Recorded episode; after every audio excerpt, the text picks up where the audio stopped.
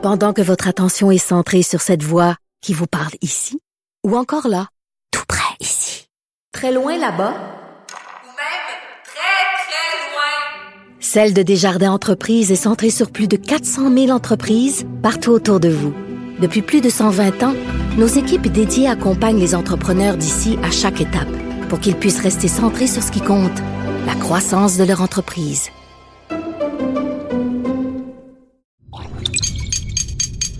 Cube Radio.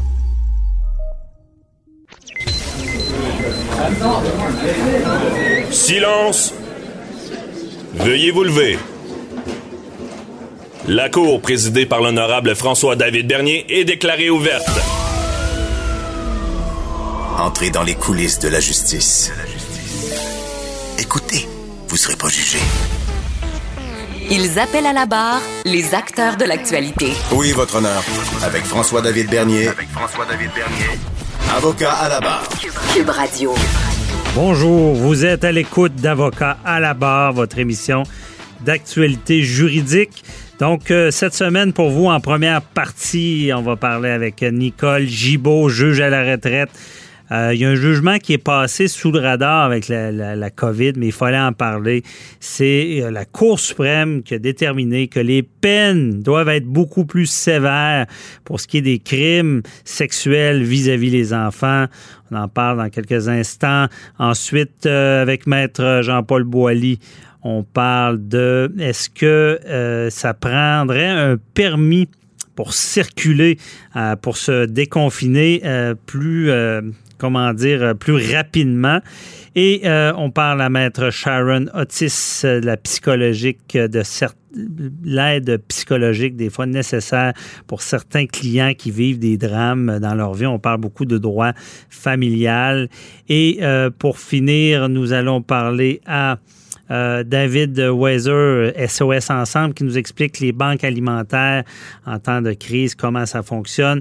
Restez là, votre émission commence maintenant. Vous écoutez. Avocat à la barre. Enfin, un jugement de la Cour suprême est tombé disant que les peines doivent être plus sévères pour des agressions sexuelles commises sur des enfants. Oui, en 2020, la Cour suprême le dit parce que c'est dans l'opinion populaire depuis longtemps. On se demande des fois comment ça, quelqu'un qui commet une agression sexuelle sur un enfant, on les appelle les tueurs d'âmes et on trouvait que les peines des fois étaient bonbons. Euh, ce jugement-là tombe en pleine pandémie. On n'en a pas beaucoup parlé. Et euh, je voulais en parler avec euh, Nicole Gibault, juge à la retraite, que tout le monde connaît. On s'était dit, il faut parler de ce sujet-là. Nicole, bonjour. Bonjour et oui, merci euh, de pouvoir en parler parce que il y a des hauts et des bas dans le système judiciaire. On parle souvent des des mhm. choses plus moins importantes ou plus difficiles à comprendre.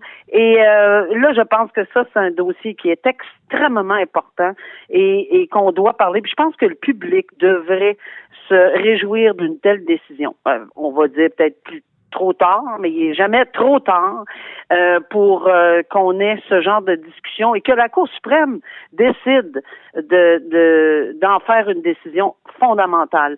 Et euh, je m'explique, c'est que cette décision-là a été rendue, bon, il y a peut-être quelques mois, mais les motifs comme tels, on, on les a eus le 27 mars 2020 et il s'agit évidemment d'agressions sexuelles commises sur un enfant. Et la Cour suprême là, a pris le temps, vraiment le temps, de dire aux tribunaux et à la population, évidemment, mais surtout aux tribunaux inférieurs, puis inférieurs, on parle de la Cour d'appel et tous les autres tribunaux inférieurs, hmm. écoutez, là, c'est extrêmement sérieux. Euh, voleur d'âme, c'est une très belle expression parce que c'est, c'est, c'est effectivement les gens les plus vulnérables. C'est, ils n'ont aucune défense, c'est des enfants. Et on aurait, dans le code criminel, depuis plusieurs années, on a augmenté quand même les, les euh, sentences, c'est-à-dire augmenter le terme maximum pour les sentences. Mais ça, mhm. la Cour suprême dit ça aurait dû être un indicatif à tous les juges de ne plus être frileux ou moins frileux dans les circonstances et de pouvoir euh, évidemment euh, faire en sorte que ces sentences-là soient plus sévères lorsque c'est approprié. C'est pas des sentences de vengeance, mais c'est des sentences plus sévères. Puis il y a une autre affaire que j'ai trouvé ça intéressant, c'est que on a glissé dans le jugement euh, pour un peu euh, aider les tribunaux inférieurs, arrêter de parler de euh, caresser les parties génitales. Je donne un exemple. On ne caresse pas les parties génitales, on agresse. C'est une agression. Les caresses, là, on laisse ça dans un autre vocabulaire pour d'autres genres d'intimité. Puis on souligne là-dedans que les, les sentences pour les adultes qui sont coupables d'agression sexuelle ne sont pas les mêmes sentences que pour ceux qui agressent sexuellement des enfants. Alors, on a donné beaucoup de points de repère. Puis je pense qu'on s'est donné la peine, et je salue cette décision de la Cour suprême où on a donné beaucoup de points de repère aux, aux juges, là, sur le banc présentement, là, et on a donné des directives euh, on dit pas vous devez donner temps pour telle infraction, puis temps pour telle autre infraction, puis ce genre d'infraction-là. On dit ne soyez pas mal à l'aise d'imposer des sentences très sévères. Ici, dans le cas, parce que je pense c'est important de le dire, ce monsieur-là, il a, il a eu pour contact sexuel et tentative d'extorsion, contact sexuel sur un enfant et tentative d'extorsion, c'est parce qu'il a dit à la mère, si t'en parles, ben il va t'arriver quelque telle, telle affaire. Pour ces deux infractions-là, euh, il n'y avait pas d'antécédent judiciaire, il avait 29 ans. Il a eu 6 ans. Mhm. Il est allé en appel. La Cour d'appel a dit, écoutez, pour toutes sortes de raisons, non, non, non, on n'est pas d'accord. Quatre ans et demi. Or, la Cour suprême vient dire, non. Là, et de un, on n'intervient pas dans une décision de sentence si elle est bien, il n'y a pas d'erreur de droit, puis etc., etc. Elle n'est pas déraisonnable. C'est ça. Elle n'est pas déraisonnable. Elle est loin d'être déraisonnable. On ajoute même qu'elle est au bas de la fourchette dans les circonstances parce qu'il s'agit d'un enfant, parce qu'il s'agit de, d'agression, il s'agit d'attaquer la vulnérabilité d'un petit être qui va ça va prendre des années à s'en remettre mhm. peut-être. Et, et c'est vraiment une décision que j'ai trouvée importante à discuter et là, maintenant, on ose espérer. On ose espérer qu'en matière d'agression sexuelle, tout le monde, ben, normalement, les, les juges ont cette décision-là en main. Là. Mhm. Alors, on, on devrait se diriger vers des sentences, et je le dis, là, des sentences plus sévères, même en absence d'antécédent judiciaire, même à 29 ans. Et dans le cas de ce monsieur-là, il y avait un rapport présententiel et je pense que malheureusement pour lui, là, il faisait partie des individus qui avaient peut-être subi des agressions, etc. Mais même avec tous ces facteurs-là dans un rapport présententiel, on a dit, écoutez, c'est le minimum de six ans. Hmm. Honnêtement, là, il y, aurait peut-être même parlé de dix dans les circonstances. Et c'était une infraction qui était punissable euh, aux alentours de, si ma mémoire est bonne, dans ces circonstances-là, de 14 ans. Donc, c'est très important d'en discuter et je pense que mhm. ça valait la peine. Ben oui, parce que Nicole, euh, il y a deux volets aussi, parce qu'on ne veut pas banaliser d'autres genres d'agressions. C'est grave aussi là, des, sur des adultes, des agressions. Mais là, le fait que c'est des enfants, c'est vraiment aggravant, puis dans le sens que l'enfant, euh, comme tu l'as dit d'entrée de jeu, est vulnérable, un, puis deux, j'imagine qu'à procès, faire la preuve que l'enfant est agressé, c'est encore plus difficile qu'un adulte qui est capable d'exprimer euh, un peu plus ce qui s'est passé. Oui, absolument. Puis pour l'avoir vécu moi-même, euh, j'en ai entendu des, des, des dossiers d'agression sexuelle, sur, évidemment des adultes sur des enfants parce que j'étais à la cour criminelle adulte. Mhm. Mais c'est sûr que c'est pas facile euh, d'entendre le témoignage d'un enfant. C'est non pas euh, pas que c'est pas facile, mais c'est difficile d'en arriver au, à, obtenir quelque chose. Il y a plusieurs moyens. Les intervenants sont super, les policiers, les enquêteurs, euh, mais mais c'est souvent extrêmement difficile. Alors euh, dans les circonstances ici, je pense que ça ça, aussi, tu sais, c'est euh, à prendre en considération. Et, vous faites bien de, de, de le soulever là. C'est pas pour minimiser les agressions sexuelles sur les adultes. C'est tout simplement pour dire, écoutez, dans le cas d'un enfant c'est un facteur euh, aggravant En plus, puis c'est déjà codifié parce que dans les articles 718 et suivants du Code criminel, on dit, on en parle de ça, que c'est une circonstance aggravante lorsqu'on touche ou on agresse ou on fait du mal à un enfant. Toute infraction est grave, mais encore beaucoup plus sur une personne aussi vulnérable qu'un tout petit. Ben c'est ça, c'est l'é- l'élément de vulnérabilité qui entre Oui. en jeu. Je veux dire, c'est, je sais pas comment expliquer, c'est que, tu sais, c'est, même on parle de la COVID-19, on dit les, commis, les crimes commis durant la COVID, c'est encore pire parce que c'est il y a une vulnérabilité. Puis l'enfant, c'est ça, c'est pour ça qu'on veut, on veut, on veut euh, donner des peines plus sévères. C'est beaucoup pour l'exemple aussi, parce que ça, des fois, c'est insidieux. Il y a des agressions, ça dure des années, personne s'en rend compte. Et Oui. ces gens-là, je sais pas, c'est encore plus des prédateurs dans le sens qu'ils s'attaquent à des gens qui n'ont pas de défense. Ça, ça vient jouer. Et, là. Et la Cour suprême, je le disais tantôt, là, donne plusieurs points de repère. Ils ont, ils ont une- toute une liste. Encore une fois, ils, ils- ils refusent de dire que un contact sexuel vaut tant, là, puis Mhm. etc. là, ce qu'on appelle euh, la, la fourchette ou, ou euh, un exemple bien, parce que chaque cas est un cas d'espèce. On le sait, une sentence est individualisée pour toutes sortes de raisons et de circonstances. La parité des sentences, euh, il faut, il faut tout, tout respecter ces principes-là quand même. Mais en matière d'agression sexuelle sur des enfants, on donne vraiment de bons points de repère. Et on parle évidemment là, de, de quantité, de, de longueur d'année, d'impossibilité sur une échelle de combien par un parent, quelqu'un en autorité, pas en autorité, euh, un, un pur étranger. Alors on donne plein, plein de points de repère, puis c'est vraiment une décision qui, à mon avis, valait la peine de discuter. Alors c'est la la cause de. Queen versus euh, Napoléon Friesen, euh, OK. F-R-I-E-S-E-N. Bon, ça, ça va guider. Là, Nicole, je te pose une question qui sera pas facile à répondre. tu as été juge, tu as vécu ça. C'est où la ligne entre la peine sévère et une sorte de vengeance? Parce que, je veux dire, les juges, c'est des humains. Là. Quand, quand, quand tu as eu des enfants ou quand tu, tu vois ce genre d'agression-là, tu as le goût de peser sur le crayon, comme on dit. Là. Ouais. C'est où la ligne de dire que ça- devient vengeur là, ou... euh, Je vais, je vais te donner une réponse euh, comme on me connaît, très authentique. là. mhm. Lorsque tu as envie de peser sur le crayon, puis tu as les dents bien serrées, puis que tu la mets, tu mets une, une, une, une sentence X, là, puis tu as encore les dents serrées, mais par contre, en lisant la jurisprudence et tout, l'ensemble de la preuve, etc., etc., tu te dis, bon, là, là, euh, garde, là, on peut-tu... C'est parce que là, tu es en train d'avoir un petit peu l'intention d'y aller trop fort avec un petit peu le raisonnement humain. Et oui, tu fais bien de le mentionner, on est humain à la base. Euh, c'est pas vrai quand on est nommé que dans la nuit qu'on est nommé, on devient là, euh, euh, on a un auréole au-dessus de la tête, puis on, c'est pas vrai, ça, ça, c'est complètement faux. On est très très très humain. Alors la minute où on commence à se serrer les dents et les poings, puis que notre crayon commence à rentrer dans dans, dans le pupitre là, c'est parce que là peut-être qu'on va en donner trop. Est-ce qu'il y a vraiment une, sais, c'est quoi l'équilibre? Ben, c'est là qu'il faut prendre une pause. Moi, hum, honnêtement, là, c'est, puis je le dis en toute euh, honnêteté, ça m'est arrivé de vouloir donner des sentences euh, beaucoup plus sévères.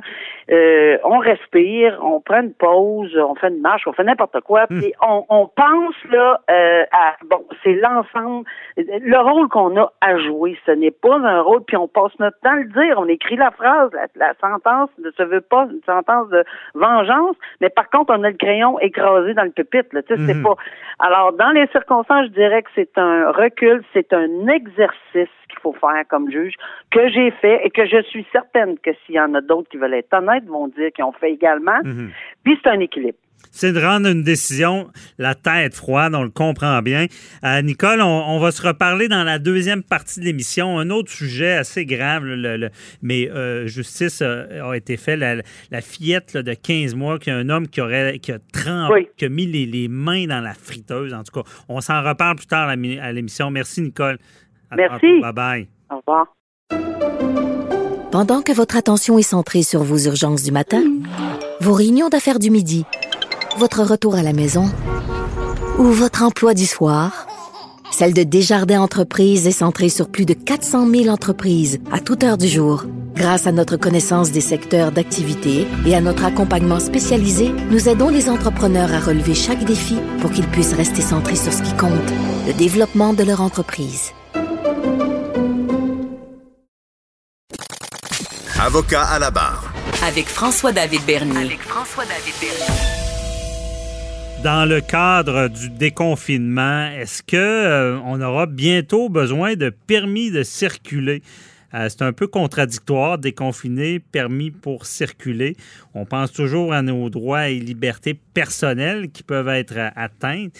Et là, ce qu'on ce voit, c'est que pour retrouver une vie normale, de pouvoir se rapprocher des gens, mais on va peut-être devoir utiliser des technologies, euh, des façons de faire pour identifier ceux qui pourraient avoir la COVID. C'est un peu discriminatoire. Je trouve c'est bizarre ces mots-là dans ma bouche. Je vais vous dire, mais on, on veut en parler, analyser tout ça avec euh, notre chroniqueur, Maître Jean-Paul Boilly. Bonjour. Ouais, on veut pas être bizarre, là, mais il faut se rendre à l'évidence. Il Mais des- ça, ça, on parle des cellulaires. Ouais, dire, ben, euh, fait- L'application qui dit, ben lui, il l'a déjà eu, il l'a pas eu. Il- c'est ça, mais en fait, Il a la grippe, il euh, l'a pour, pas. pour faire une image, là, sans être méchant, peut-être revenir à la Deuxième Guerre mondiale. Souvenez-vous, lorsqu'on mettait des étoiles jaunes là, aux Juifs là, pour les distancier.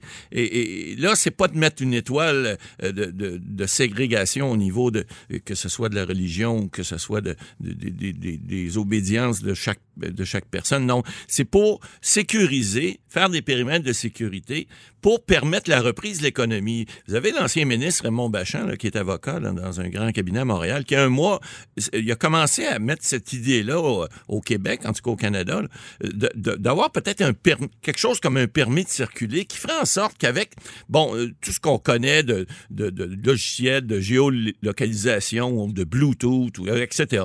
Alors, non seulement ça permettra aux gens de se rassurer. Vous êtes au restaurant, par exemple. Bon, vous êtes assis à une table. Ben, si euh, votre euh, voisin est, approuvé, il y a un permis de circuler parce qu'il y a, un- processus de géolocalisation, que ce soit avec un, cellulaire ou autre, un, portable ou quel que soit, mais ça serait une façon technologique de permettre aux gens, que ce soit dans n'importe quelle entreprise, que ce soit la construction, que ce soit dans les, le- les secteurs manufacturiers, etc., de savoir que les gens autour de vous n'ont pas la COVID, ou si vous l'avez, ben malheureusement, vous avez une étoile COVID, mais au moins ça avise les gens autour de vous de ne pas propager le virus. Parce que le problème est là, tant qu'on n'a pas trouvé de vaccin, euh, comme Raymond Bachand disait, puis avait, je suis obligé d'être en accord avec, oui, ça va brimer des droits. hein. On a des chartes, les avocats au Canada, on plaide la- la- les chartes de droits et libertés. On a droit dans la charte euh, de, de garder euh, nos renseignements personnels pour nous, etc., etc. Mais dans un cas comme celui-ci, où on n'a pas trouvé de vaccin encore, et où on le sait, on le dit à l'émission, ça a été dit partout. Bon, on a, on a parti ici au Canada, au Québec, avec très peu de cas. On est rendu maintenant, on parle au-dessus de 36 000. On va atteindre le 3 000 morts bientôt, euh, juste au Québec. Euh, aux États-Unis, on voit, là, ces rançons rendus à 75 000. Donc, écoutez, il faut prendre des grands moyens, aux grands mots, les grands remèdes, comme on dit. Puis en droit, ben, dans des cas de pandémie comme ça, je pense que là, les droits individuels ne peuvent plus primer, ce sont les droits collectifs qui priment. Et puis, évidemment, a- ça va crier au meurtre. Tous les, organismes de, droits et libertés vont dire, ben voyons, on peut pas faire ça. Ben, je pense qu'il faut y penser, puis plus qu'y penser, parce que là, on veut reprendre l'économie. On a vu, le premier ministre cette semaine, bon, reculer encore un petit peu euh, les, les- les périodes où il y aura reprise possible dans certaines régions. On parle surtout de la grande région de Montréal. On a remis au 25 mai.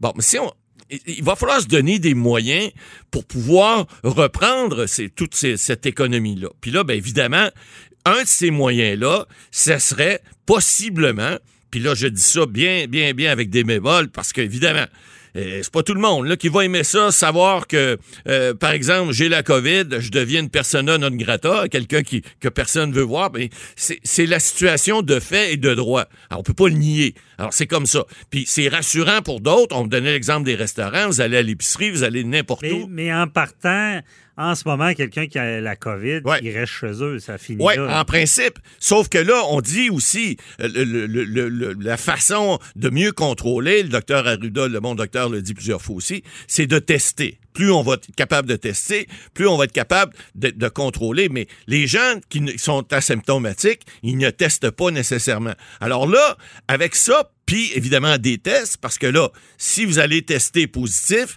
puis vous consentez évidemment Là, les lois sont pas obligatoires pour tout le monde, mais ça pourrait le devenir. Souvenons-nous, la loi sur la santé publique, elle a des pouvoirs aussi, et le directeur de la santé des pou- euh, a des pouvoirs aussi de la santé publique. Donc, lui, il pourrait aussi, par décret, décret du gouvernement, là, on le sait à tous les jours présentement, là, il pourrait dire que la population qui veut se déplacer, là, on a donné des directives à date, bon, vous allez porter des masques, pas de masques, vous allez être là, euh, service essentiel, etc. Il pourrait dire aussi, ben là, écoutez, dans tel domaine, si les gens, par exemple, veulent aller au restaurant, ben, ils auront, ils auront besoin d'avoir un permis, entre guillemets, de circuler, donc une carte de visite qui montre qu'ils ont possiblement pas la COVID parce qu'ils ont Donc- été testés puis c'est sur leur géolocalisation. Je vais aller au restaurant.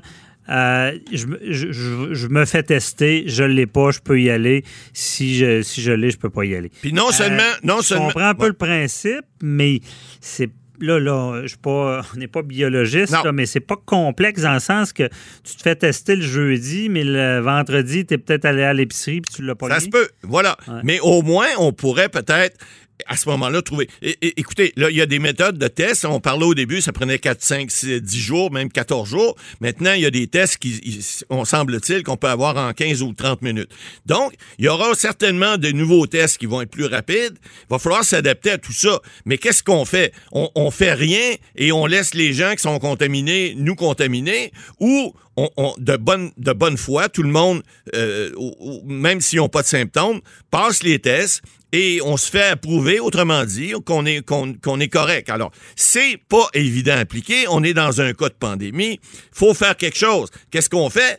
Si on fait rien et on se croise les bras, ben, si on fait rien, il se passera rien. Alors, moi, ce que je suggère, c'est que ces, ces façons de faire-là soient de plus en plus regardées parce que là, on commence à déconfiner, mais si euh, excusez-moi l'expression, la foire repogne, on sera pas plus avancé, on ça va être, c'est exponentiel. On est parti de quelques cas, on est rendu avec euh, 35 000 et plus.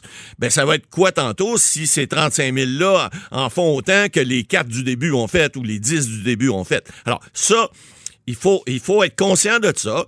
Légalement, évidemment, ça pose des problèmes. Euh, c'est pas parce que on est, on est, on est avocat qu'on pense qu'on peut pas les résoudre ces problèmes-là. Il y a des problèmes techniques qui sont liés à ça. C'est bien clair.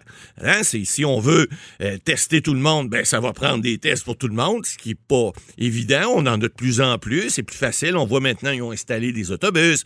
Bon, ils ont installé des centres temporaires, etc., etc. Mais il va falloir trouver des solutions. Si on veut déconfiner les gens, là, on parle de laisser sortir les personnes de 70 ans et plus, euh, il faut faire quelque chose parce que ces gens-là aussi demeurent vulnérables. Elle n'est pas, elle est pas partie, le virus n'est pas parti, il est toujours là. Alors, il faut trouver des façons de faire.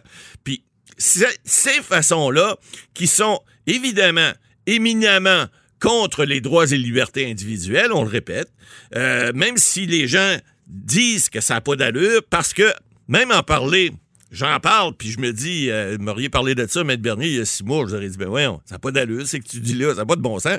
Mais aujourd'hui, il est obligé de me rendre à l'évidence que ça va peut-être avoir de l'allure tantôt, parce que on a le choix entre ça ou encore confiné pour des mois et des mois, parce que si on veut pas que la pandémie continue, euh, il faut faire quelque chose. Mhm.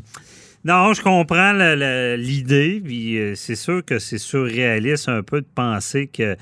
Euh, mais c'est déjà comme ça, là, je veux dire. euh, Ben, quand- en, en ce moment, on avait parlé au début, euh, une, sorte- une forme de discrimination. Au début, on se rappelle, C'est le vi- virus qui venait de la Chine. Donc, il y avait les Chinois au Canada, il y avait eu des cas de Ben, il y, en a- il y discrimination. en- il y en a eu, y en a eu des étoiles jaunes à la juive au début. Hein, on regardait, il y a des gens qui se faisaient traiter à retourne chez on vous en Chine. avec cet exemple-là. Non, non, mais c'est vrai, mais c'était ça.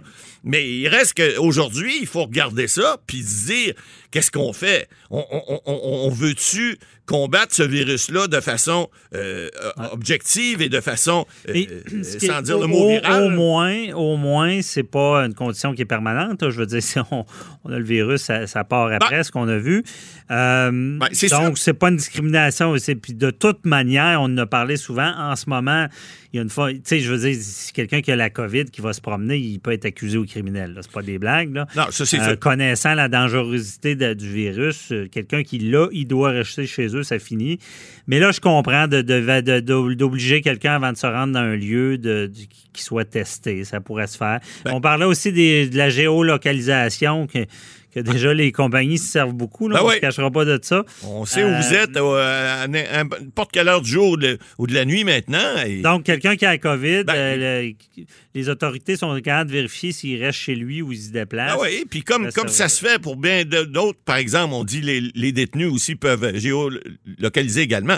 Alors, on a la technologie pour faire ça et il s'agit de la mettre en branle. Puis évidemment, je vous dis pas que euh, moi, ça me dérange pas que la police euh, ou la, la sécurité publique ou la, même la Régie de l'assurance maladie du Québec, les hôpitaux, etc., sachent où je suis. Si moi, je suis porteur du virus, ben, j'aime autant qu'ils le sachent. Évidemment, une fois que tout ça sera fini, il faudra qu'il y ait des engagements euh, euh, pris par ces autorités-là de ne plus utiliser, c'est parce que ça, c'est la crainte, hein? c'est que, les, les- les renseignements qui vont avoir été donnés, ben, qu'après ça, ça reste dans les ordinateurs des divers organismes gouvernementaux, puis qu'après ça, on devienne une cible facile, oui. puis que tous les, les droits et libertés individuelles qu'on a chèrement acquis par les chartes euh, soient bafoués. C'est là. c'est une des grandes craintes. Ben, c'est sûr.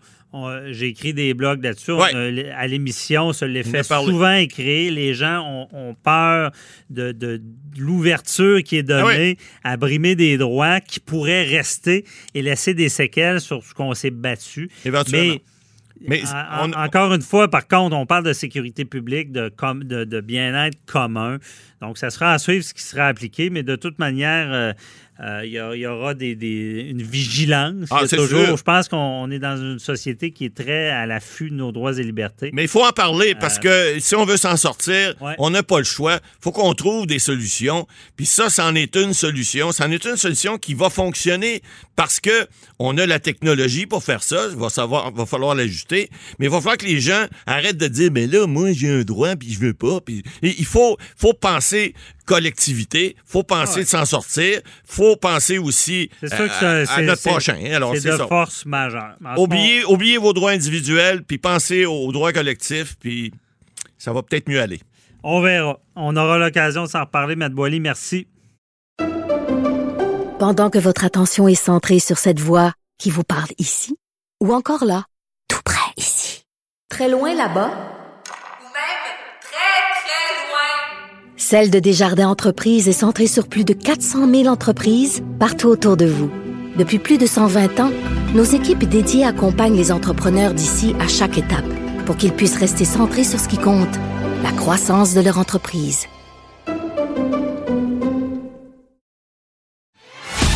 Avocat à la barre. Avec François-David Bernier.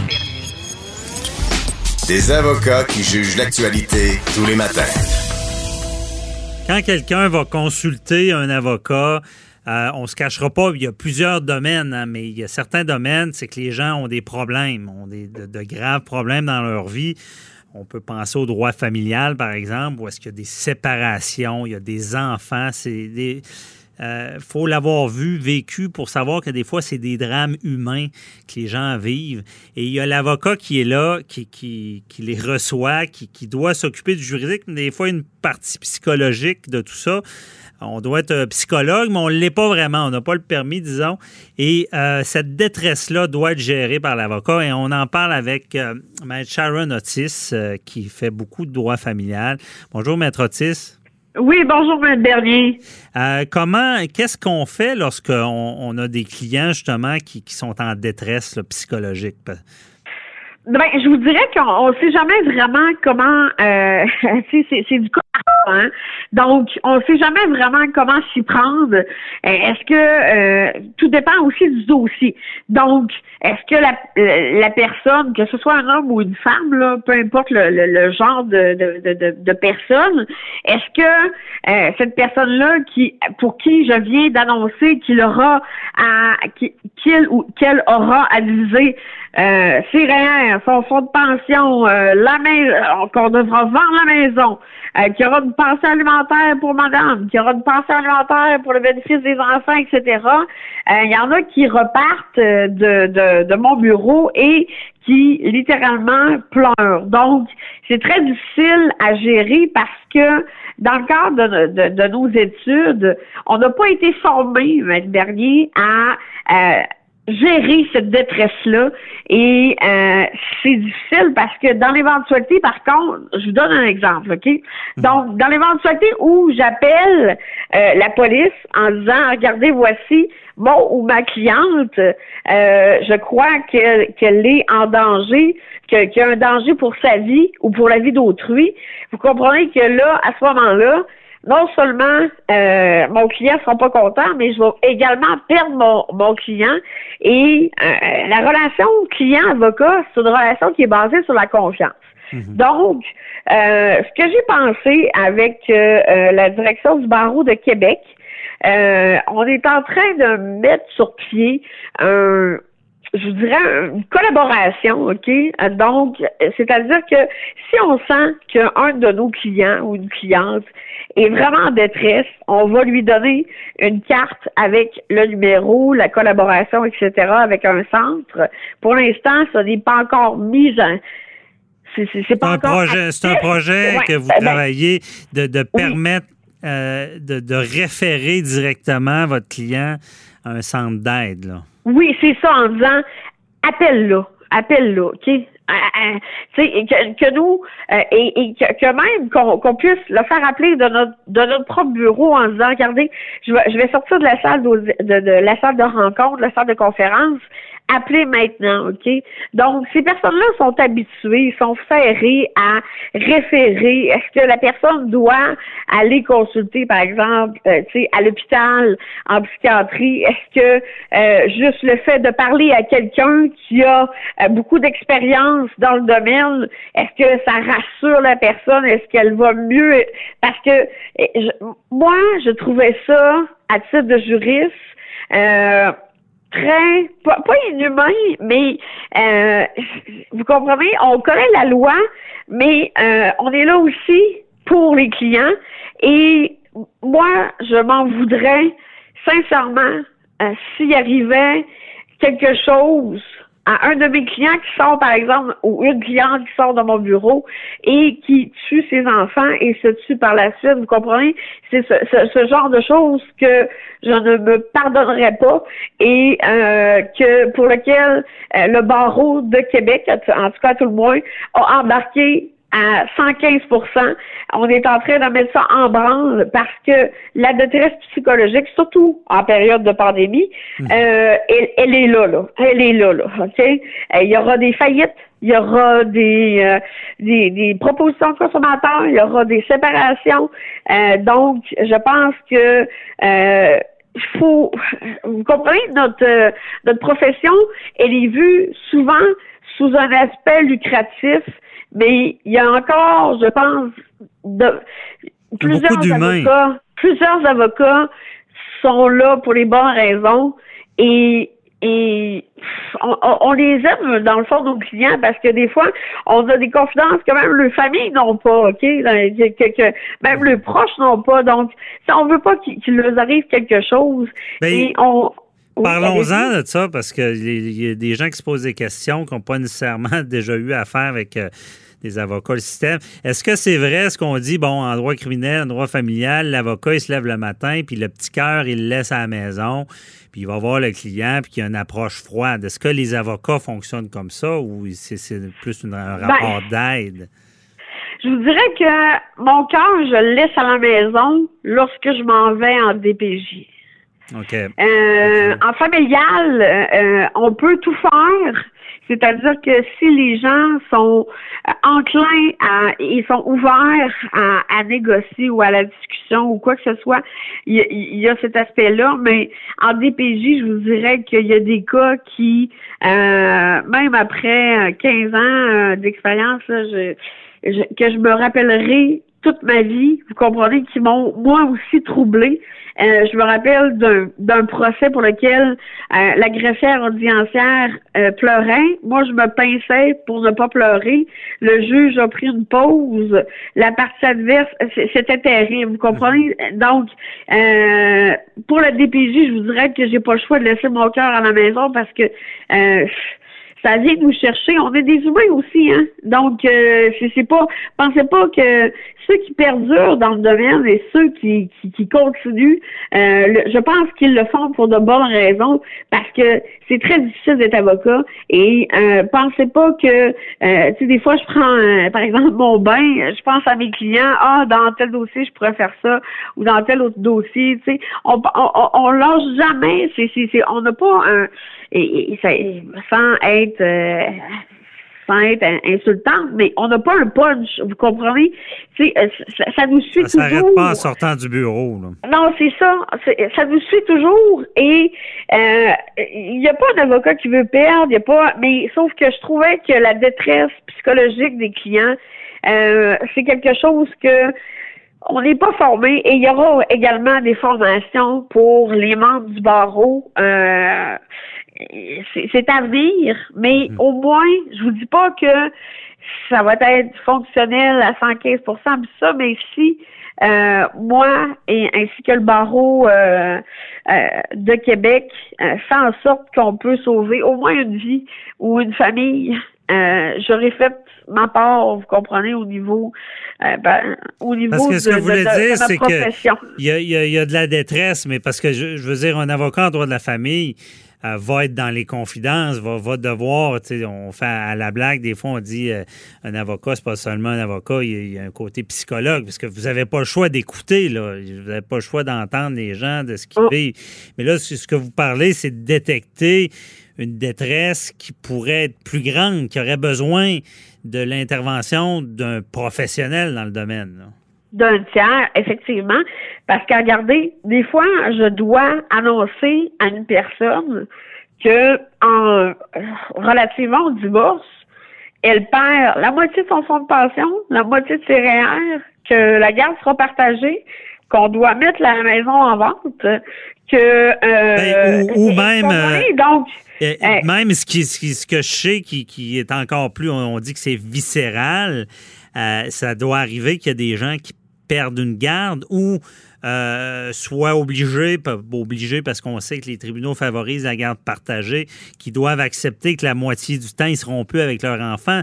Euh, quand, quand, ça touche les enfants, ça doit être encore plus grave euh, pour ces ben, gens-là?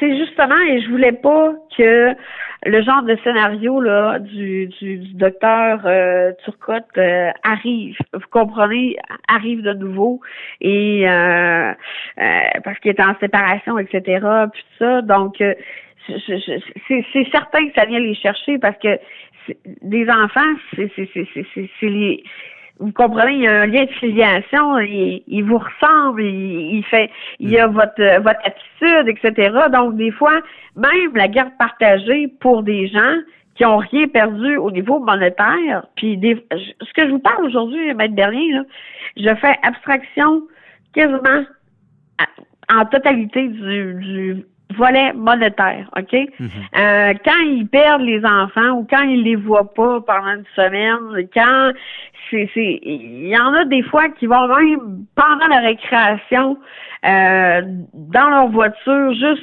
voir leurs enfants là avec la pandémie bien évidemment là, ça, vous mhm. comprenez euh, mais juste les voir de loin parce qu'ils s'ennuient euh, c'est de la gestion.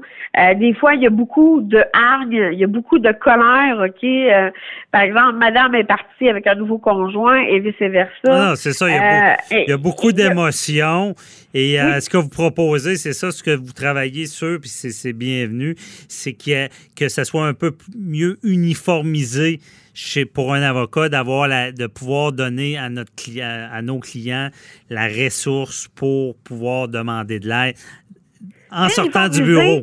Uniformisé, mais je vous dirais euh, côté humain, on travaille pour des humains, puis ça, même si des fois c'est des business, il y a, y, a un, y a un humain en arrière de ça.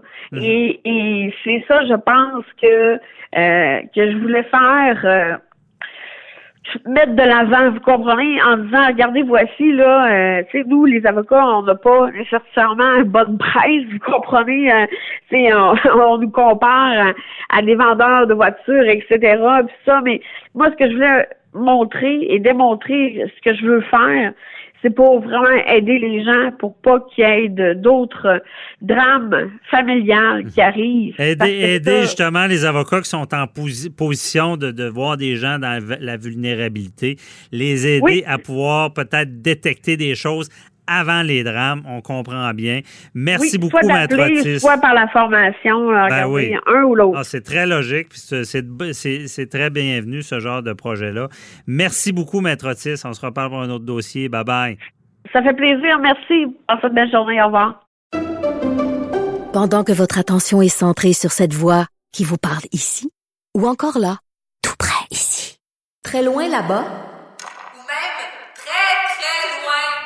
Celle de Desjardins Entreprises est centrée sur plus de 400 000 entreprises partout autour de vous. Depuis plus de 120 ans, nos équipes dédiées accompagnent les entrepreneurs d'ici à chaque étape pour qu'ils puissent rester centrés sur ce qui compte, la croissance de leur entreprise. Avocat à la barre. Alors je procède à la lecture du verdict. Avec François-David Bernier. Les meilleures plaidoiries que vous entendrez. Cube Radio. On entend beaucoup parler en temps de crise des banques alimentaires, des gens qui ont des besoins d'être aidés parce qu'il y, a des subventions, il y a des aides gouvernementales, on veut aider dans cette crise-là. Mais euh, il y en a que c'est pas si simple que ça, avoir cette aide gouvernementale-là. Et il y a des banques alimentaires qui viennent aider. C'est pas facile pour eux en temps de pandémie et on voulait en, parler. On en parle avec euh, David Weiser, cofondateur d'Unité Québec. on a déjà parlé à l'émission Unité Québec qui met des gens de pleine nationalité ensemble. Mais là, ils ont créé une, section qui est SOS Ensemble Québec et c'est des banques alimentaires. Bonjour, euh, M. Weiser. Salut, comment ça va? Ça va très bien. Euh, merci. Explique-nous un peu comment ça fonctionne, la banque alimentaire euh, qui a été créée? Ben, en fait, euh, dans le cadre des activités qu'on faisait avec Unité Québec, on travaillait, on a travaillé l'année passée avec un organisme qui s'appelle Ressources Espace Famille. C'est un, organisme famille communautaire qui travaille euh, de Sainte-Foy. Et puis, eux, ils opéraient déjà une banque alimentaire, un comptoir alimentaire, mais c'était deux fois par mois. Et là, quand la pandémie est arrivée, euh, on parlait ensemble, je parlais avec Cindy Lee McKenzie, la, directrice générale de, de, de Ressources Espace Famille, puis on, tout de suite, on s'est dit qu'il va y avoir une augmentation. Hein. Les gens perdaient leur emploi, euh, c'est mhm. clair qu'il allait y avoir une augmentation de la demande. Alors, rapidement, on s'est mobilisé, on a dit on va lancer un, service qui s'appelle SOS Ensemble Québec pour s'assurer que tout le monde qui a besoin d'aide, que ce soit au niveau de l'aide alimentaire ou aussi euh, du soutien psychosocial, puissent euh, avoir accès à ces services-là facilement. OK. Alors, euh, c'est un service qui était ouvert, comme je disais, à, la base euh, deux fois par mois. On a maintenant on est ouvert deux fois par semaine. Mhm. La demande a vraiment quadruplé. pour vous dire, on, à la base, le comptoir alimentaire de Sainte-Foy fournissait de l'alimentaire pour à peu près 200 familles par mois. Là, on est rendu à 1500 demandes par semaine. Ah ouais, et c'est gros, mais euh, David, euh, les gens, j'entends mais les, auditeurs se poser la question, ils se disent, ouais, mais avec l'aide gouvernementale, le programme d'aide, euh, du 2000 par mois, pourquoi il y a des gens qui ont besoin de la d'aliments comme ça? Bon, deux choses, c'est une très bonne question. Justement, euh, cette semaine, on a vu pour la première fois une petite diminution, pas, et pas grande, puis encore demain, on va voir comment ça, va se passer. On peut voir les jeudis, les vendredis. Mais au début, ça a pris quand même un certain temps. Je pense que ça a été quand même rapide quand on parle de de, de, de, de, de, pandémie. qui ont été mis, si on veut. Oui, c'est ça exactement. Mais quand même, donc, donc au départ, les gens n'avaient pas encore reçu ces sommes-là. Donc, Mhm. il, était, il y en avait qui étaient en détresse, comme, comme on a dit, ils avaient perdu leur emploi. Euh, alors, on a vu vraiment une augmentation à ce niveau-là. Là, on va voir, c'est stable, il n'y a, y a plus de croissance, à voir ce que les prochaines semaines vont nous amener. OK. Puis j'imagine aussi, parce que le- l'aide, il y a- des grosses familles aussi que cette aide- aide-là, ils ont besoin d'un supplément euh, aux 2000 là. Ils ont beaucoup de bouches à nourrir. là. Absolument. C'est sûr qu'il y a des familles qui ont plusieurs enfants. Ça varie. La moyenne, c'est de 3,5 personnes par famille qui, euh, qui, qui fréquentent le, le comptoir alimentaire. Mhm. Mais euh, oui, il y a des grosses familles. Absolument. Et euh, est-ce qu'il y en a qui n'ont pas d'aide? Est-ce que ça existe? parce qu'on n'en parle pas beaucoup, mais est-ce qu'il y a des gens qui reçoivent rien? On parle de l'aide financière? euh, de financière? mais qui, qui ont, qui ont plus, plus trop de revenus en tant que tels, puis ont réellement, mais Ben, besoin de. Absolument, il y en a. Certainement, il y en a. Puis euh, d'ailleurs, aussi, le 11 avril, on a reçu un appel d'un étudiant qui est en résidence à l'Université Laval. Il y a plusieurs étudiants qui ont perdu leur poste de chercheur ou euh, peu importe. Et puis, il, est vra- il était vraiment dans le besoin. Alors là, on- depuis le 11 avril, on dessert au-dessus de 220 euh, étudiants de l'Université Laval, dont 160 en résidence. Parce que dans le fond, ces gens-là n'ont pas de citoyenneté. Euh, ils étaient ici euh, avant la crise, bon, en recherche, aux études, et ils peuvent pas appliquer pour l'aide gouvernementale à cause qu'ils sont pas citoyens. C'est un peu un cercle vicieux. là. Exactement. C'est exactement ça. Donc, à un moment donné, il faut quand même que ces gens-là mangent. Ben oui. Et euh, sur le terrain, comment ça se passe? Là? Comment les gens euh, euh, qui font cette demande-là là, réagissent quand ils reçoivent la nourriture? les gens sont tellement heureux de voir euh, un service qui est si accessible. Puis aussi, euh, je veux dire, pour nous, ça, a été vraiment une expérience incroyable de voir la, la, solidarité, la mobilisation des petites entreprises. Quand on a lancé le programme de ou le service, il y a plusieurs compagnies de construction qui nous, nous ont offert des camionneurs, euh, des employés qui travaillaient pas, donc ils ont mis à, au bénévolat si on veut, mais tout en gardant leur salaire, donc ils étaient payés pour venir faire du bénévolat. Euh, c'est sûr qu'on a mis en place un service de livraison parce que les gens étaient en confinement. euh, alors ça, ça a été incroyable. Il y a Centraide. euh, en, quatre jours, Centraide euh, ont pris une décision. Euh, Ressources Espace Famille, qui est le fiduciaire du, euh, du service, et pas accrédité Centraide, mais vu la crise, Centraide a compris tout de suite que c'était le temps d'agir. Donc vraiment, euh, je dirais que en tant que euh, des deux barres, autant les bénévoles puis les gens qui offrent des services et les gens qui reçoivent, tout le monde, est, ça, ça met comme un, un petit côté de bonheur dans, dans leur vie, là, compte tenu Mhm. de la situation qu'on vit tous présentement.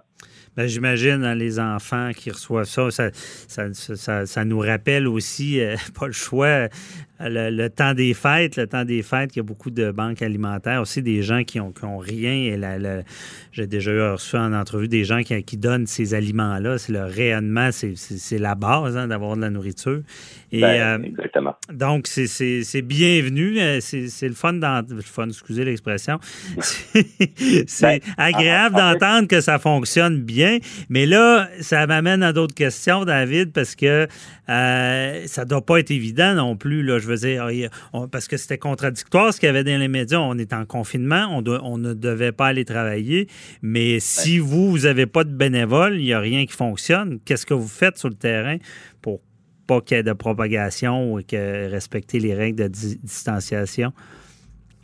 C'est certain qu'au comptoir alimentaire, on, a mis en place euh, des mesures pour assurer que les, euh, les, les règles soient suivies, si on veut. Euh, donc, les bénévoles portent des masques, il y a des gants pour tout le monde. Quand les gens qui viennent encore chercher les aliments, ben, il y a vraiment des indications pour que la distanciation sociale soit respectée. Alors, euh, c'est quand même très bien à ce niveau-là, je dirais. Là. On fait vraiment attention à ça, c'est la priorité.